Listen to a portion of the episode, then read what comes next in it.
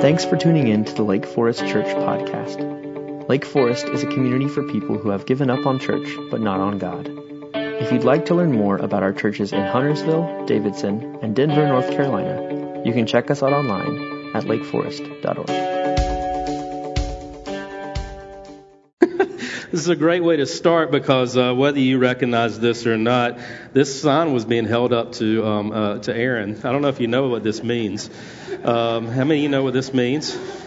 Yeah, and so uh, so Aaron didn't do this this morning and just checking his zipper, and so while he was doing all of his announcements, uh, somebody in the crowd was trying to tell him your vices that your zipper is down, and so.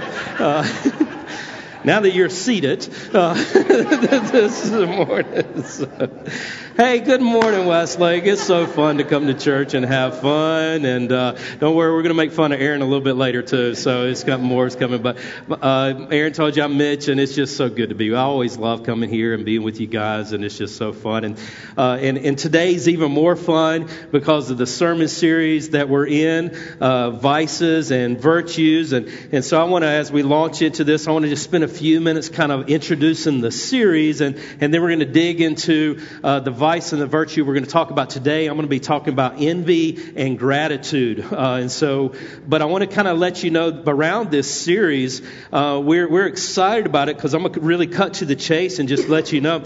We're going to spend six weeks doing nothing but talking about sin. Isn't that fun? six weeks specifically talking about the seven deadly sins, but that's all, that's what we're going to talk about is six weeks leading up to Easter. We're going to be talking about sin.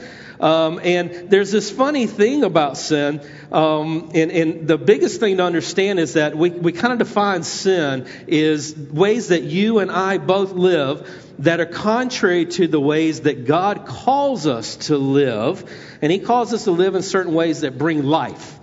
But yet we've decided, I'm not sure I want to follow your route for that. I, I want to design my own route for that. In any way that we live that's contrary to what God has said, this is what brings life. Well, that's called sin. Now, there's this, this thing about it is I can stop behaving in sinful ways, and that's kind of how we think about sin a lot of times, is we clean up our act and I can I can change my behaviors. You know, I can I can stop doing things like getting drunk. I can stop doing things like looking at pornography or gossiping or any kind of sexual immorality. And I, I can stop those things at least for a period of time, and I can start feeling good. Okay, I'm behaving rightly, so I'm not sinning. But as I stop those things, I start to discover there's something else. There's a whole other level underneath that that's going on. And I, I'm behaving rightly, but yet then I discover my attitude really stinks. And so I, I, get on this thing that I'm not getting drunk, I'm not looking at pornography, I'm not gossiping, I'm not being sexually immoral, but I notice I'm really selfish. I'm pretty bitter. I'm, I'm still angry about things. I'm negative. I'm complaining about everything. I'm, I'm mad at what others get and, and what they have and what I don't have. And, and this is really where the kind of the seven deadly sins come to life is in our attitude of, um, in fact, I, I recognize that I'm, I'm controlled by envy or greed, lust, gluttony, pride, laziness, or wrath. And so I get on this mission, okay, I got to clean that up. So I'm behaving rightly. Now I got to get my attitude right. And so I worked really hard, and I and I actually accomplished this. And and now I'm a person. I'm not getting drunk. I'm not looking at pornography. I'm not gossiping. I'm not sexually immoral. I, I've got a good handle. I'm not being lazy. I'm not being envious or greedy. I'm not being gluttonous or lustful, prideful or wrathful. And I'm actually starting to feel really good because life's kind of coming together and my, my behavior's right, my attitude is right, and people are actually noticing, gosh, that guy, he's very positive, he's never complaining, he's always serving other people. He's just got a good outlook on life. He looks really good. And I'm feeling really good, and I start thinking as well in my brain, well, God must really be proud of me. God must really love me because I'm behaving right and my attitude is right. And then a light goes off. Dang it. Really? There's another level? I realize I've got my behavior right, my attitude in check, but I realize all this time I've been getting my behavior right, my attitude right for all the wrong reasons. My motive is wrong. My motive, as I look deep inside, I actually discover the only reason I've been doing this is I just want God to be proud of me. I want God to love me. I want people to be proud of me. I want people to love me. And so my, my whole uh, motive behind this is now out of line. And I actually keep digging deeper and I go, well, the reality is I, I just stopped behaving wrongly and I started having a right attitude because I wanted guilt to go away. I felt guilty about the way I left, lived, and I didn't want God to be mad at me. And so I just do these things so guilt would go away. But then as I discover a little bit more, it even goes even deeper because it's not just about getting guilt to go away. It's not just about getting God to love me. It's actually about controlling God. Because if I behave right and I have the right attitude, then God owes me. I'm doing things pretty good. So He's going to hook me up. And so we actually start living our life in a way that's kind of around this thing of if I do this and if I do this, then I control what God has to do. And I discover my whole motive is also sinful. So then I go on this next way. Okay, let's get the behavior right. Let's get the attitude right. Let's get the motive right. And I'm doing this and I'm going about it. Okay, I can do this. I can get all those things right. But then I discover well, the whole way you're going about doing that is wrong. All the ways that I go about getting my attitude, my behavior, and my motives right, those are wrong. And I have to step back and go, geez, how am I going to do this? And I look at it and I kind of go, it's a lot easier just to keep sinning. Ever felt that way? Yeah? In my life, that's called every day.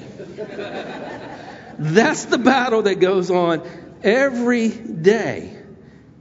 And I come to a place of going, boy, wouldn't it just be a lot easier just to keep sinning? But every day of my life, I realize that my sin runs way deeper than I ever imagined. And every day that I follow Jesus, I actually discover that's exactly what He wants me to see. He wants us to see your sin runs to deeper levels than you ever imagined.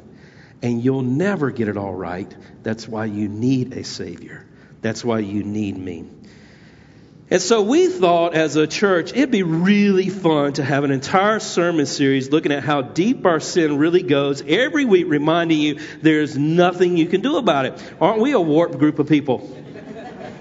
so that's kind of where we're going.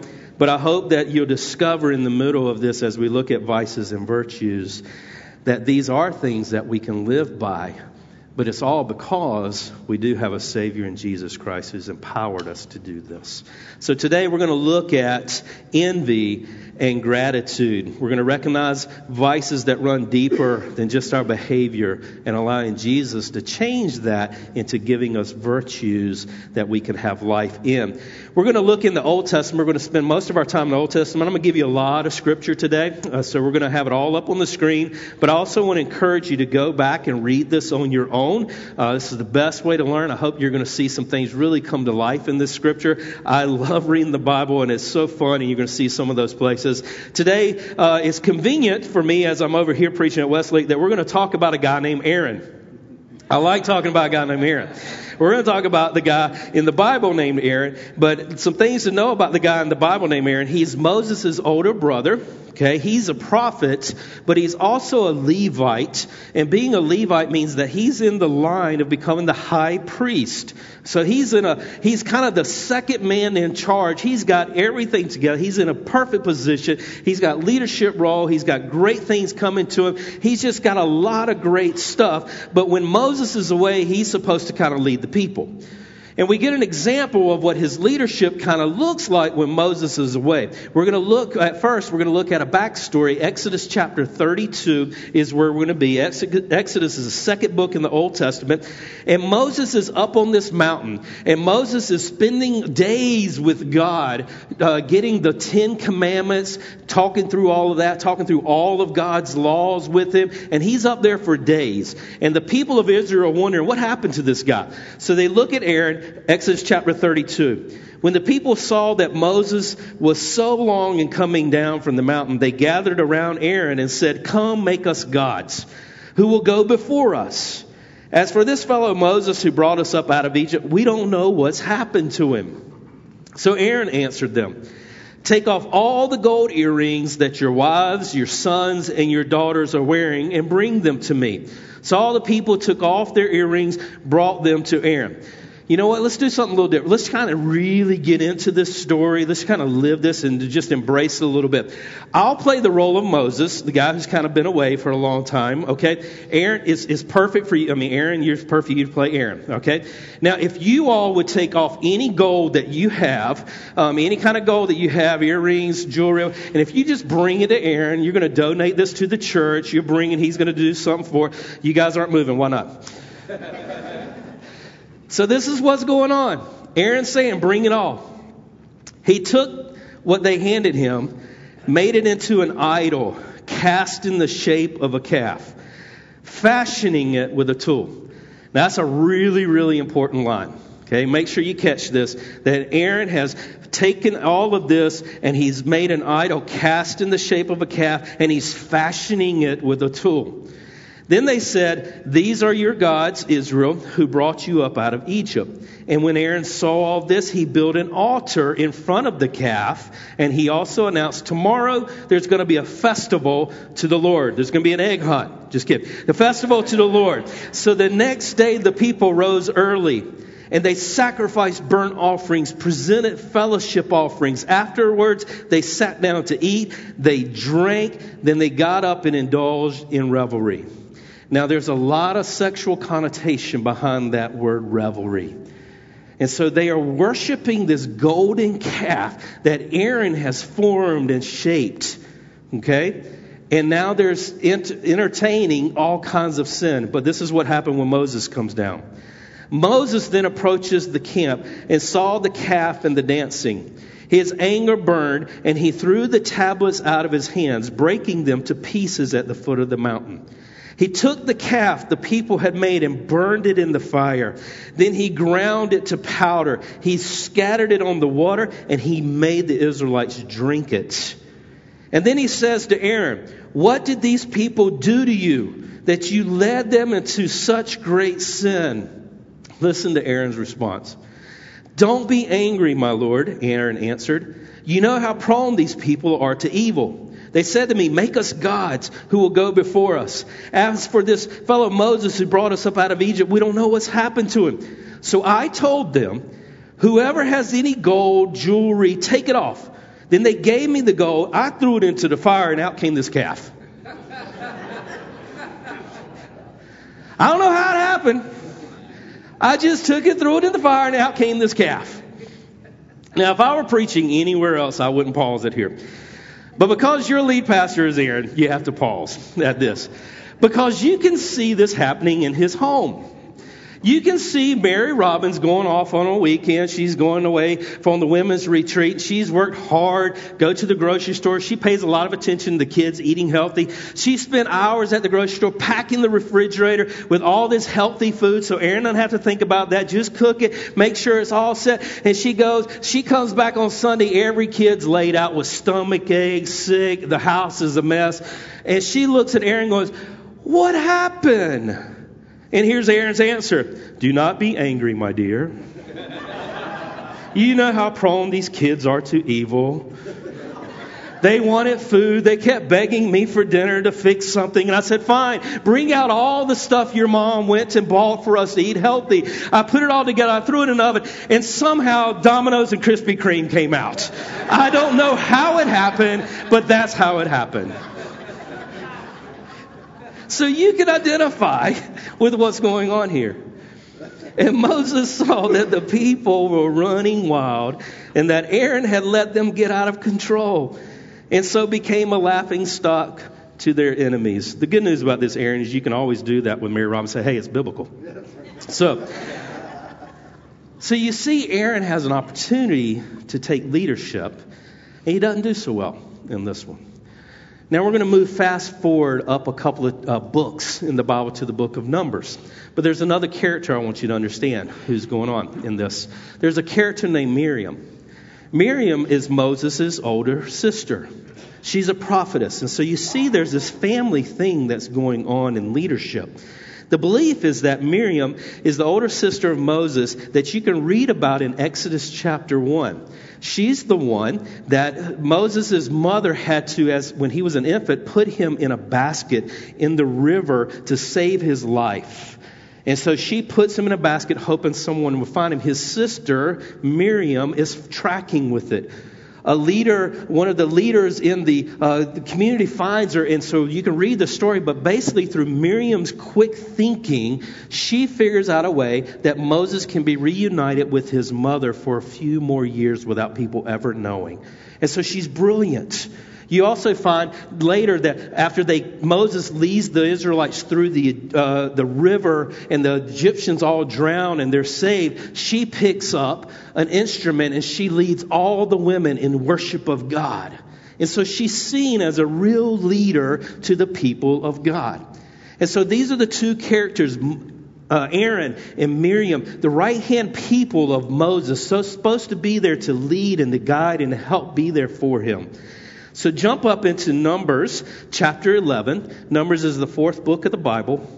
And we see the people of Israel, they're grumbling again. But this time it's because they're tired of the food they're eating.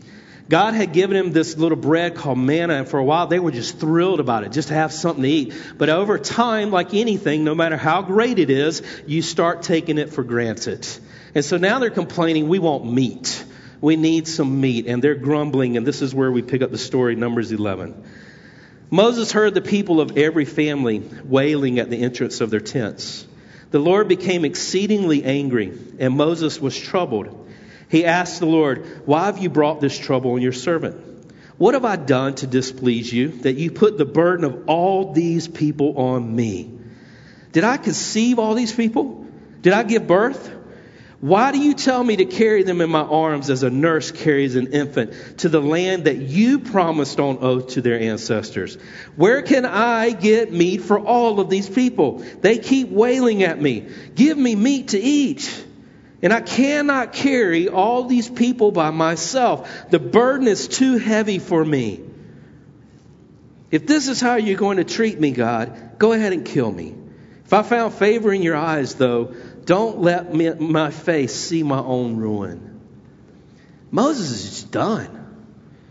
He is fed up with these people. He's got these people he's supposed to be leading complaining, and he's got God mad, and he's right in the middle, and he's saying, You put this on me. Where am I supposed to find help? Where, how am I supposed to carry all this burden? And your question should be, Where are Aaron and Miriam? They're supposed to be there to help him. We find them in chapter 12, verse 1. Miriam and Aaron began to talk against Moses because of his Cushite wife, for he had married a Cushite. So there's another thing that's going on underneath this. Here's the story of what's going on when Moses is at a breaking place, his lowest point. The main two people that are supposed to help him are there mad about something else and they're complaining about his leadership. You see, Moses married a Cushite woman, and Miriam knew that this woman was righteous, she was holy, but part of what Moses was doing to pay attention to God's leadership is he withdrew himself from intimacy with his wife. And Miriam and his wife are they're mad about this. But Miriam and Aaron are both married as well and they've not withdrawn themselves from their spouse in intimacy. And so they're kind of going, well, who is Moses to think he's better than all of us? And they're starting to get upset. And so this is what we find them talking about. Verse 2. Has the Lord spoken only through Moses? They asked. Hasn't he also spoken through us? And here's the kicker. And the Lord heard this. See, Moses isn't the only one that God speaks to, they think. Why is he right? Why are we wrong? God speaks to us. Who's to say that we're not the right ones? And God's listening to this. Now, there are times when you're reading scripture, you just got to grab a hold of it and you got to laugh. And here's the next line is one of those. Here's what you need to know the book of Numbers, all first five books of the Bible, written by Moses. So Moses is recording this. And this is what you read next. Now, Moses was a very humble man, more humble than anyone else on the face of the earth. Is that not a trip? You wonder if Moses was humble? Just ask him. He'll tell you. The story goes on. At once the Lord said to Moses, Aaron, and Miriam, Come out to the tent of meeting, all three of you. Ooh. So the three of them come out. Then the Lord came down in a pillar of cloud. He stood at the entrance to the tent, and he summoned Aaron and Miriam. And when the two of them stepped forward, he said, You listen to my words.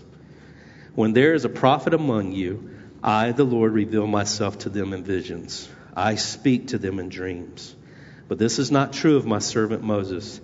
He is a faithful in all my house. With him I speak face to face, clearly, not in riddles. He sees the form of the Lord. Why then were you not afraid to speak against my servant Moses? And he's saying that you should be very afraid to question what I have called Moses to. The anger of the Lord burned against them, and he left them. When the cloud lifted from above the tent, Miriam's skin was leprous. It became as white as snow. Aaron turned toward her and saw that she had a defiling skin disease. And he said to Moses, Please, my Lord, I ask you not to hold against us the sin we've so foolishly committed. Don't let her be like a stillborn infant coming from its mother's womb with its flesh half eaten away. That's just really gross. He didn't have to go into all that detail. So Moses cried out to the Lord, Please, God, heal her. And the Lord replies to Moses, if her father has spit in her face, would she not have been in disgrace for seven days? You confine her outside the camp for seven days. After that, she can be brought back. So Miriam was confined outside the camp for seven days, and the people did not move until she was brought back. Now, in Old Testament times, when a child is disobedient to the parents, at a certain level, the parent could actually spit in the child's face to show how disgraceful their obedience was. Okay, let's do something a little different today. Let's get really get into the story. So, dads, if your kid is right beside you, okay, let's just act like they were disobedient to you. Go ahead, let's follow Old Testament guidance in that. But they were allowed in this in their disobedience this is how serious they took disobedience to a father that if they do that, they could spit in their face and then they are, ex- they are kicked out of the camp, put in time out for at least seven days. And so that's what's happening here. And that, you see the story. Got your head around the story of what's going on? Let's seriously now ask well, what does this mean for me? The biggest part you got to notice in this story is the sin of Miriam and Aaron is envy. The heart of what's going on in this is their envy of Moses. Envy is defined as an emotion which occurs when a person lacks another superior quality, achievement, or possession, and they either desire it or wish that the other lacked it. Aristotle defines uh, envy as pain at the sight of another's good fortune, stirred by those who have what we ought to have. See, I think we can understand what envy is. We can recognize it. And two, the, the key ways that people deal with envy is you wish you had more than that person, or you wish that person had less. And so we spend our lives, for those who live in envy, we spend day in and day out doing anything we possibly can to be better than that person or make that person worse. And that's a hard way to live. So, three things I want you to notice about envy. First, when it comes to envy, it's very, very easy to recognize in somebody else. I can bet every way that I just described about envy, you can think of somebody else. Let me keep going. Let me describe it, see who you think of. It's uh, clear to recognize. Don't you know somebody who always feels like they, someone has more than they? And they're always thinking, uh, I, that person's got more than me? Do you know someone who's constantly driven for the next thing, always thinking, my life will be better if I had this? Do you know somebody who's very unhappy, never content, always talking about what they don't have? never able to celebrate what someone else has achieved. You ever gone to someone and celebrated something, but nothing in them will let them celebrate it with you? Do you know somebody who wants what others have, but they just don't want the hardship in getting to it? See, it's really easy to recognize envy, especially in somebody else. Here's the second thing about envy, though it's never easy to see in ourselves. Because instead, we call it fairness, justice, getting my rights. We get angry, we get bitter, but it's all in the name of getting what's fair. It's just. I should have that. And we think it's okay.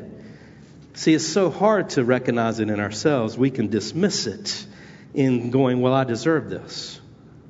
Yet the Bible teaches us that one of the best ways to recognize envy in ourselves, in our own lives, is recognizing bitterness, recognizing hatefulness, and recognizing anything in us that causes dissension.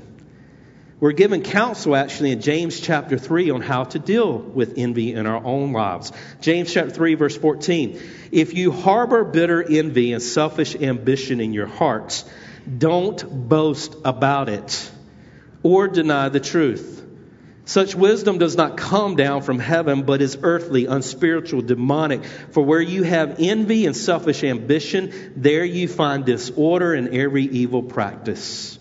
In other words, it's saying if you're bitter about something, you are angry about something, you want what is right, I want what is fair, then the Bible will say, don't boast about that because it is a very clear uncovering. Your bitterness and anger and hatefulness is actually revealing your envy. It's not about you trying to get what's right and fair, it's about you wanting more than someone else. And the Bible says, don't boast about it. Though our world says, no, the earth says, it's get what's fair, get what's right, be mad, be angry, go after it. But the scriptures tell us in verse 17, but the wisdom that comes from heaven is first of all pure, is peace loving, considerate, submissive, full of mercy, good fruits, impartial, sincere. Peacemakers who sow in peace reap a harvest of righteousness. Big difference. The way our world tells us to deal with what's right and fair and what the scriptures tell us. Third thing I want you to see about envy Proverbs 14:30 a heart at peace gives life to the body, but envy rots the bones. Envy will destroy you. It will destroy your health your emotions. It wears on your sleep as you lie in bed at night angry and bitter. It will destroy your marriage. It will destroy your relationship with friends, with, their with your children. It will deeply affect your work. It will never, ever allow you to grow spiritually. It envy rots the bones. It runs so deep to where it can rot even your bones. Miriam had everything in line for her. She was in a perfect place. She was in a wonderful place. Everybody else, all the Israelites would have wanted to be where Miriam is. But she couldn't have what Moses had. And it led to her disease of her skin rotting off of her body and leaving her in exile out of community with people. That's what envy can do. It rots to the bone. And so, therefore, for the rest of our time, I want to talk to you about how to leave envy behind and how to embrace the virtue of gratitude. Three behaviors that I want to encourage you to take on. And in taking them on, I promise you, as you take these behaviors on, your body will stop oozing envy. It will start to ooze gratitude. The three things uh, to battle against envy, I encourage you to pray that the Lord would teach you to live in submission to live in contentment, and to walk humbly. Now, our world wants to look at all three of these things and give us different counsel. You see, our world says to us, submission, well, that's, that's the dirtiest word you can use in our culture. You don't submit to anybody, no authorities, nothing. Contentment, keep striving, keep driving. Once you hit the top, keep moving, never be content. Humbleness, oh, that's for losers, that's for the passive, that's for those who are scared. So that's the counsel that our world would give us, but the scriptures would give us something different. And here's what I can tell you. If you want to have a healthy marriage, if you want to raise confident, well rounded children, if you want to have life giving friendships, if you want to be successful in your workplace, if you want to grow leaps and bounds in your spiritual life, it will require you learning submission, contentment, and humbleness. You cannot do those things without having those three behaviors. Submission. Romans 13:1 tells us let everyone be subject to the governing authorities for there is no authority except that which God has established. The authorities that exist have been established by God whether we like it or not. Government, bosses, marriage. Ephesians 5:21 says husband and wife submit to one another. Parents to children, teachers to students, officers of the law to citizens, all authority is established by God. Yet we live in a culture which we don't want to be submissive to anyone.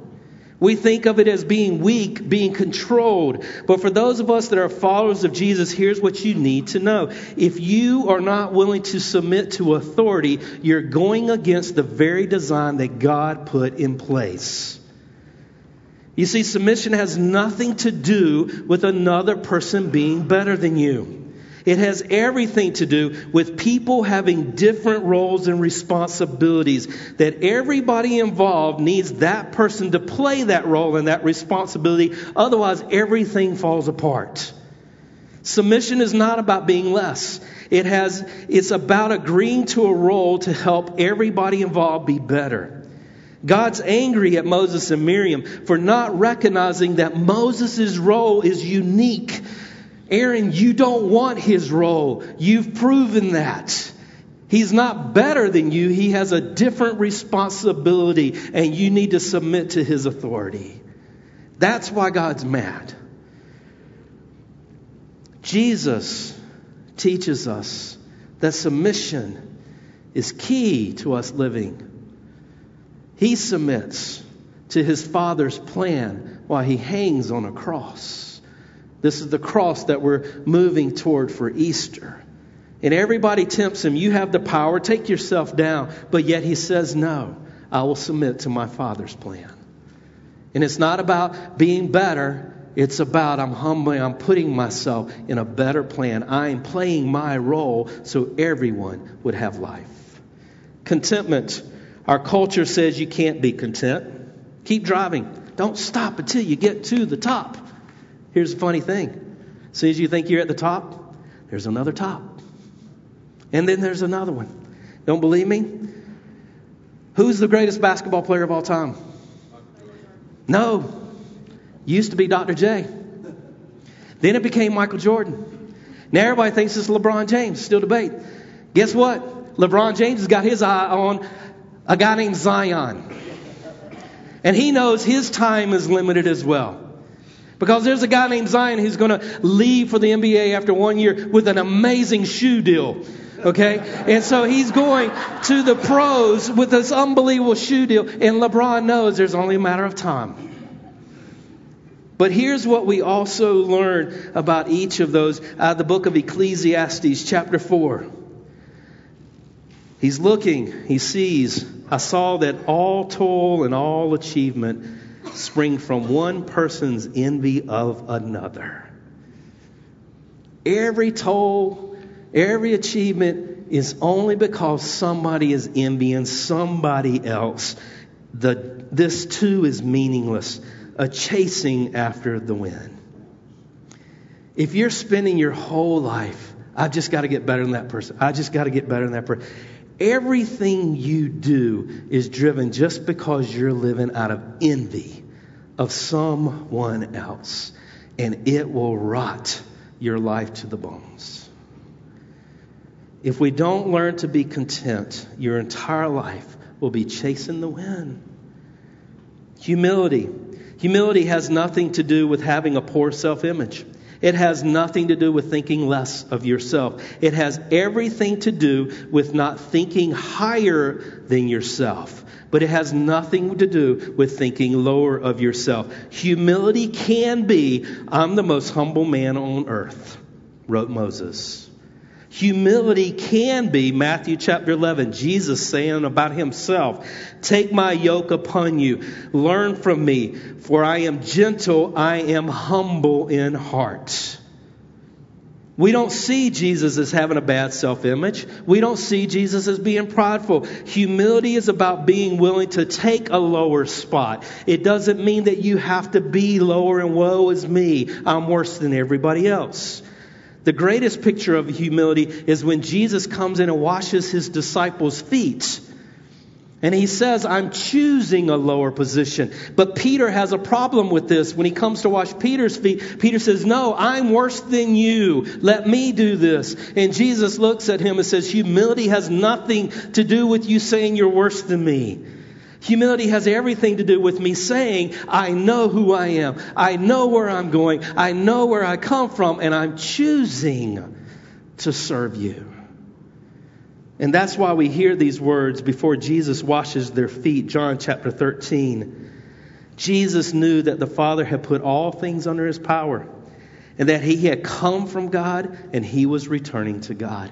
And because he knew those things, he could choose to humble himself and to wash his disciples' feet. If you are a follower of Jesus, that's the heart of it. Know who you belong to, know where he's brought you, know where he's taking you. And in doing that, you don't have to strive to be better than anybody. You can leave envy, you can embrace gratitude. So I want to share with you and I want to challenge you what I'm trying to embrace over the Lent season. And these are three things that I want to share with you to join with me, and three things I'm trying to put off during my, this Lent season. The first that I challenge you to embrace is I'm trying to find one situation in which I'm going to give up what I see as my right. And I'm going to humble, I'm going to submit myself to authority above me, even if I disagree with what they're going after. But I'm trying to learn what does it mean to submit to an authority that God has put in front of me. I challenge you, even this week, to look for that. The second thing is I'm gonna I'm refusing to purchase something uh, during this Lent season that I'm hoping maybe the Lord will teach me to be content without it and even after the Lent season that I won't need it. But there's something in my life that I'm choosing to not purchase in order to learn how to be content. The third piece is I'm looking for places where I can serve someone else, where I can humble myself, even if I think I'm better than that person and I'm trying to serve. I'm trying to do this without ever involving money. I'm not going to try and just give somebody a money, a financial gift, but I'm trying to find an actual act in which I'm serving people, even if I think this act is beyond me. I challenge you to embrace those three behaviors. I promise you, if you learn submission, if you learn contentment, and if you learn humbleness, your life will ooze gratitude. Let's pray.